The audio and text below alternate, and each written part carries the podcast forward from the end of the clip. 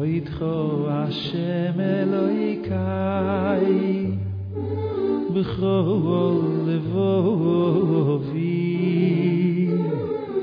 V'achabdo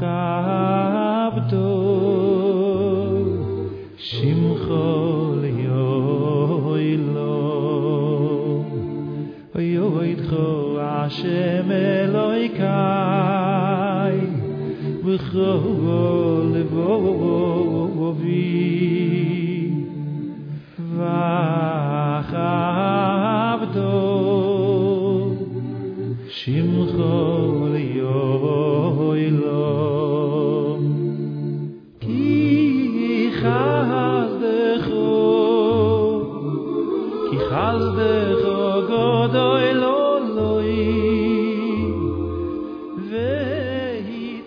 A seven year old child who is living with her mother and father, you know, in an out of town community.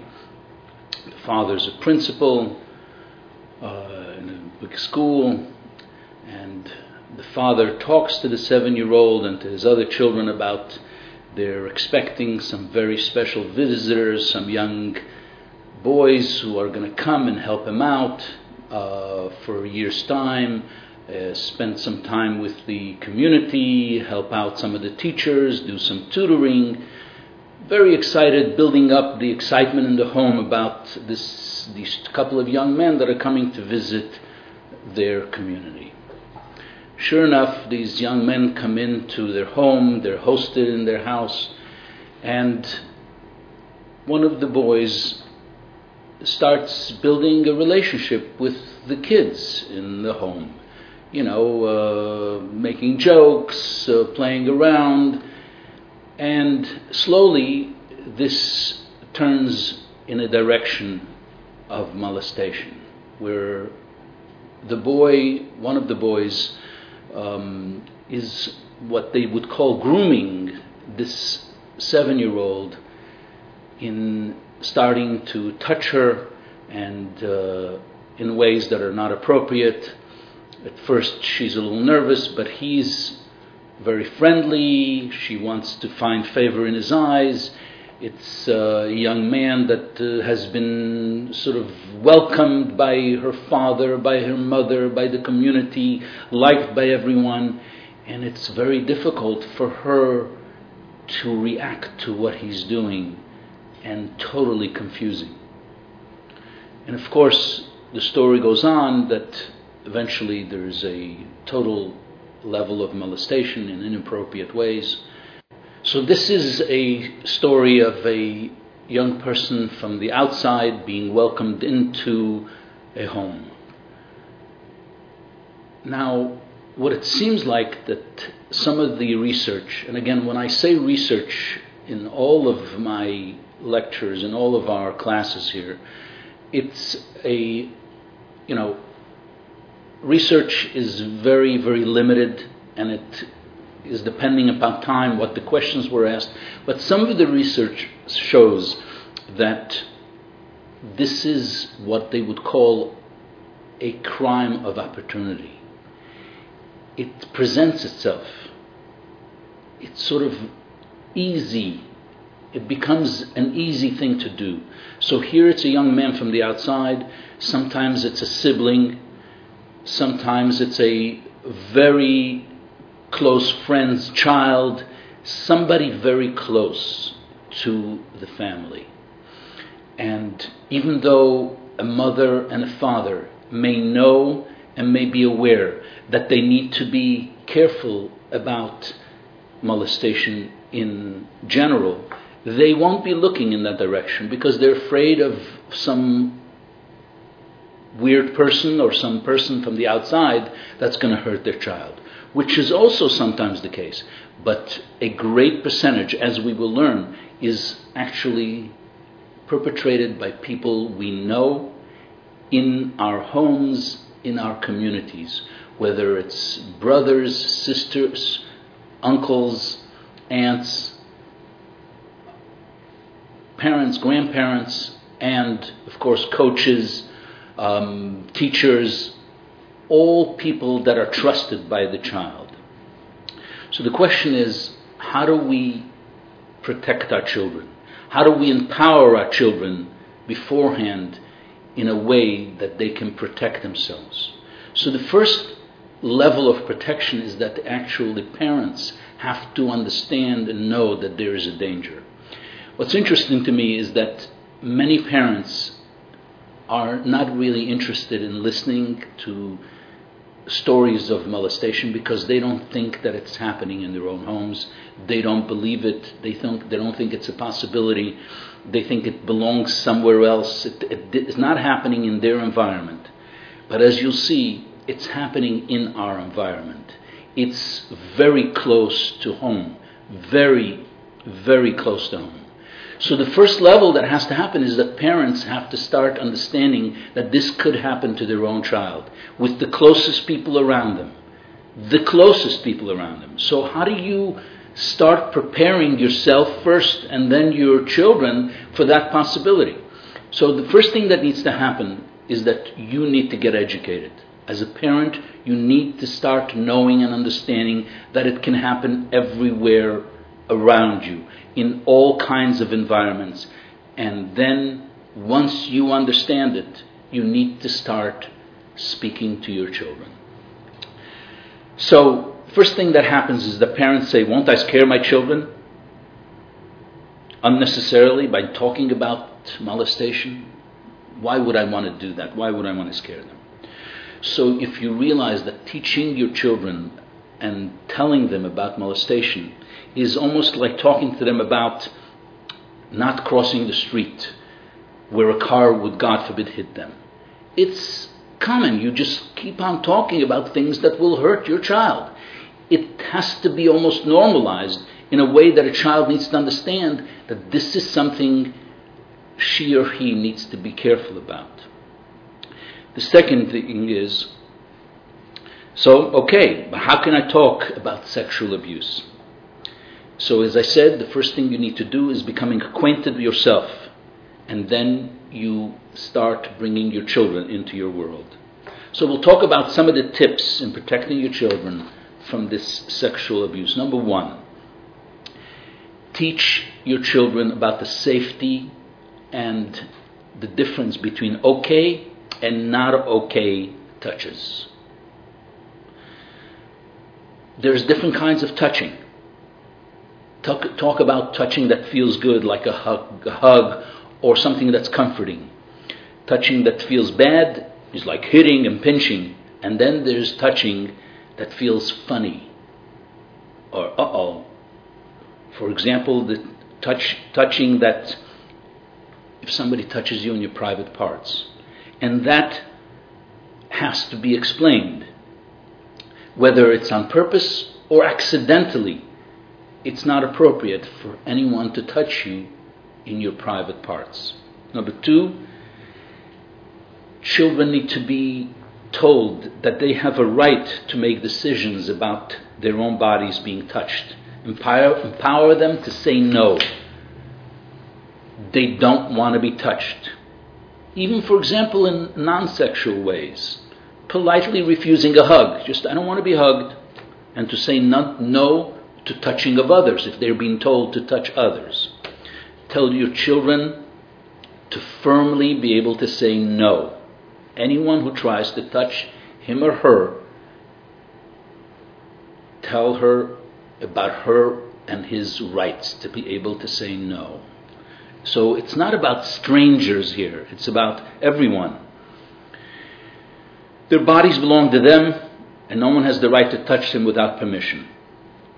Um, children have traditionally been taught to comply with adults' requests, so this is something that falls into that environment. Well, if you're if an adult tells you that you need to do something, you need to listen. So you have to always almost differentiate between what kind of adult listening you do and what kind of adult listening you don't do. So, if obviously, if children are also taught the names of the body parts, and it doesn't have to be the body parts of the you know the anatomy in the in the scientific way, but if you have a familial a familial euphemism a word that's used among the family to explain the private, private parts of the body, you tell them this is where they can be touched. So maybe in general, it could be said anywhere that your bathing suit would be covering if you wear it tzniistically, with modesty. Number two, make your children understand that adults and older children never need to help never need help with their own, own private parts with bathing or going to the bathroom this is some of the things that children are told adults and older children don't need help you will not help them number 4 teach children to, care, to take care of their own private parts. In other words, like they're bathing, they're wiping themselves after going to the bathrooms. They don't have to rely on older children to help them. Again, remember, it's a crime of opportunity. It, if they allow themselves, it almost like invites someone else to be able to do it easily, and then it is a downward spiraling environment. The next thing is secrets, being asked to keep unpleasant secrets of abuse. If there's one central clue to possible actual sexual abuse, is if children suddenly are withdrawn into secrecy. No adult or older child has the right to ask a child, you need to tell them, to keep a secret or unpleasant secret. Explain to your child the difference, the difference between a good secret and a bad secret. A good secret is something pleasant or fun. You know, there's going to be a birthday party and we're not going to tell anybody. Daddy's going to buy you, buy mommy a gift. Daddy's going to, Tati's going to buy a gift for you or for someone else. And we're going to get something new and we're going to get a new car. We're going to get something new in the family. That's a secret you keep, but not something that you have to keep forever. These are secrets that will be revealed as soon as we find out from others what it is that's going to be brought into the house. Your child can say no, and he can say, My family doesn't allow bad secrets.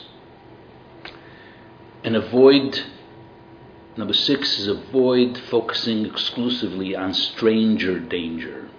Keep in mind that most children are abused by someone they know and trust. So you need to remember that.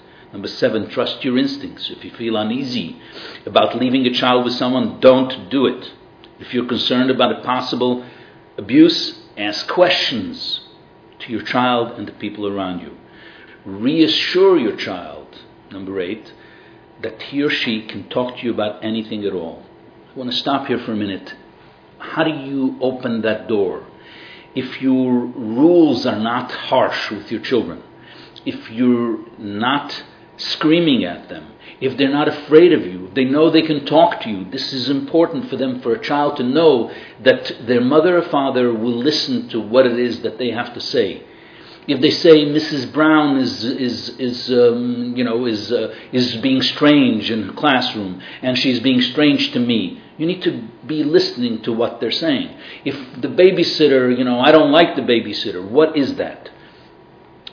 Don't scare kids into doing things that you want to do because then they'll be scared to tell you what it is that is happening in their own lives.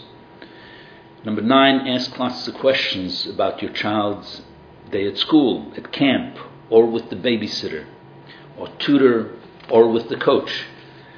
Reassure your child, that's number 10, that if something happened, or he or she is not to, that she or she will not be to blame, and you will not be angry or upset. You need to allow for them to be able to speak to you. Number 11 is role play with them. Role play with them. This means that it becomes who they are about ways to respond if someone touches them or him or her and what to do. You actually say, you know, if something touches you in, in, in, in, in your private part, what are you going to say? And let the child come up with the response of what they would say, what they have learned from you. They can trust their feelings, you need to tell them, about the kinds of touching, and always ask a trusted adult if they're not sure. In other words, you have to allow for them to communicate with adults.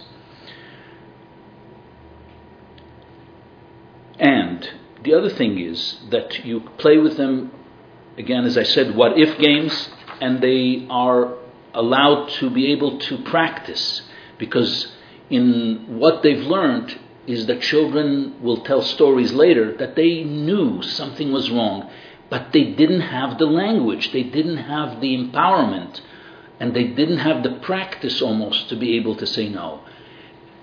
People will say, I can't believe I didn't say no.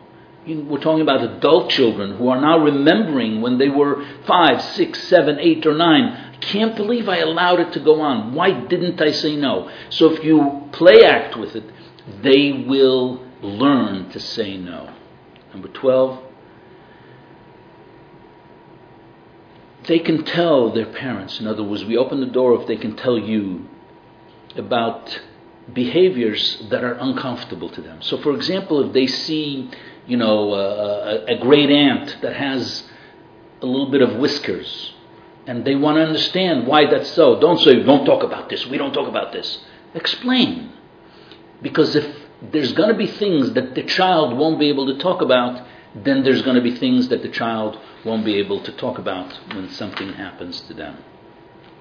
Speak to your child calmly when talking about molestation and safety. Trust your intuition. If something go, if something if something does not feel right, act on it. Parents have told me many times, and that's what I read, and all the research shows this. They felt something was wrong. I should have acted on it. I was too busy. I just wasn't thinking. So you need to be thinking. As a parent, you need to be thinking continually, open your eyes, and be aware. Now, there's, these are things you need to start practicing in your home. I want to tell you that one of the most powerful things you can do with your children is if you create an engaging relationship with them. And specifically, the father creates a engaging relationship. This is what statistics say with their sons or their daughters. And we're talking about if ide- ideally it's every night for 10 15 minutes father sits down with one child at a time and just engages with them no answering texts no cell phones just eye to eye, not with an agenda, not with lecture, but listening to what the child wants to say, wants to talk to you about, wants to ask you questions, wants to maybe play checkers, but eye to eye across from one another. Parents will tell me, well, you know, I, I take my child to school, I, you know, I spend time with him. No. We're talking about child one, one-on-one, whether you go out to pizza, you go out to coffee, you go out, you sit down in a park, eye to eye, with one child at a time. If you do that, you create an open environment with your children of engagement. And if the child trusts you and knows what it is that he can say to you and not say to you, that they have an openness or, a, or an engaged uh, relationship with you, then they will tell you if anything goes wrong, even before it goes wrong, not that you will find out later. Second of all, ultimately, just as a side effect, by the, when time a child is 11, 12, 13, 14, 15, when their hormones start kicking and their adolescence, you know, uh, frontal cortexes start pushing them to, to push the envelope, if they're engaged in a relationship with their dad, this is what research shows, they will ultimately not do something that the father values or go against the values of the father. So ultimately, if you are engaged with your kid, you will stop a lot of things that they will not allow for things to be done to them or they won't do to others. I just want to uh, open up the first curriculum uh, or the only curriculum that we're going to have today about. Um, in about the uh, uh, Hayom Yom on the, the 22nd of Shvat, which, uh, which what it's written over there is that my father proclaimed Farbrengen, this is the previous Lubavitcher Rebbe saying, just as wearing tefillin every day is a mitzvah commanded by the Torah to every individ- individual, regardless of his standing in Torah, whether deeply learned or, learned or simple, so too is it an absolute duty for every person to spend a half an hour every day thinking about the Torah education of children and to do everything in his power and beyond his power to inspire children to follow the path along which they are being guided. So, if you think about that half an hour and you've divided 10 minutes per kid, three kids per night, if you've got six kids, if you've got nine kids, if you've got 15 kids, every kid gets 10 minutes of actual, not just thinking, but you will actually engage with them, that will hold back the possibility of them being molested in any way possible because you will be engaged and they will be telling you as soon as something is wrong in their lives instead of doing it after it happened and the suffering that goes on afterwards. Always remember, remember, remember that you are the most important person in your child's life. Now, we are going to be talking about the absolute need to report when something goes wrong. And my intention is to slowly build the understanding of what it is that you need to understand of how difficult this molestation concept is, that you will not have to be convinced or be pushed in any way that reporting has to happen immediately when something or someone is being molested. Have a great night.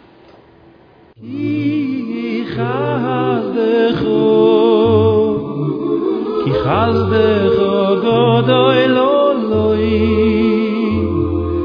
Vehi tahal to Nafshi mishi Ki chas becho Ki chas becho god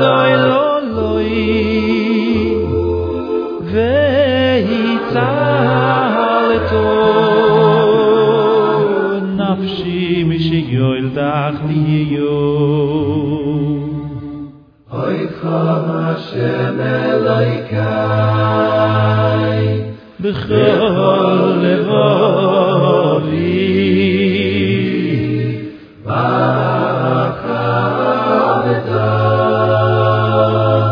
שמחו יוי לו, יוי לו, השמר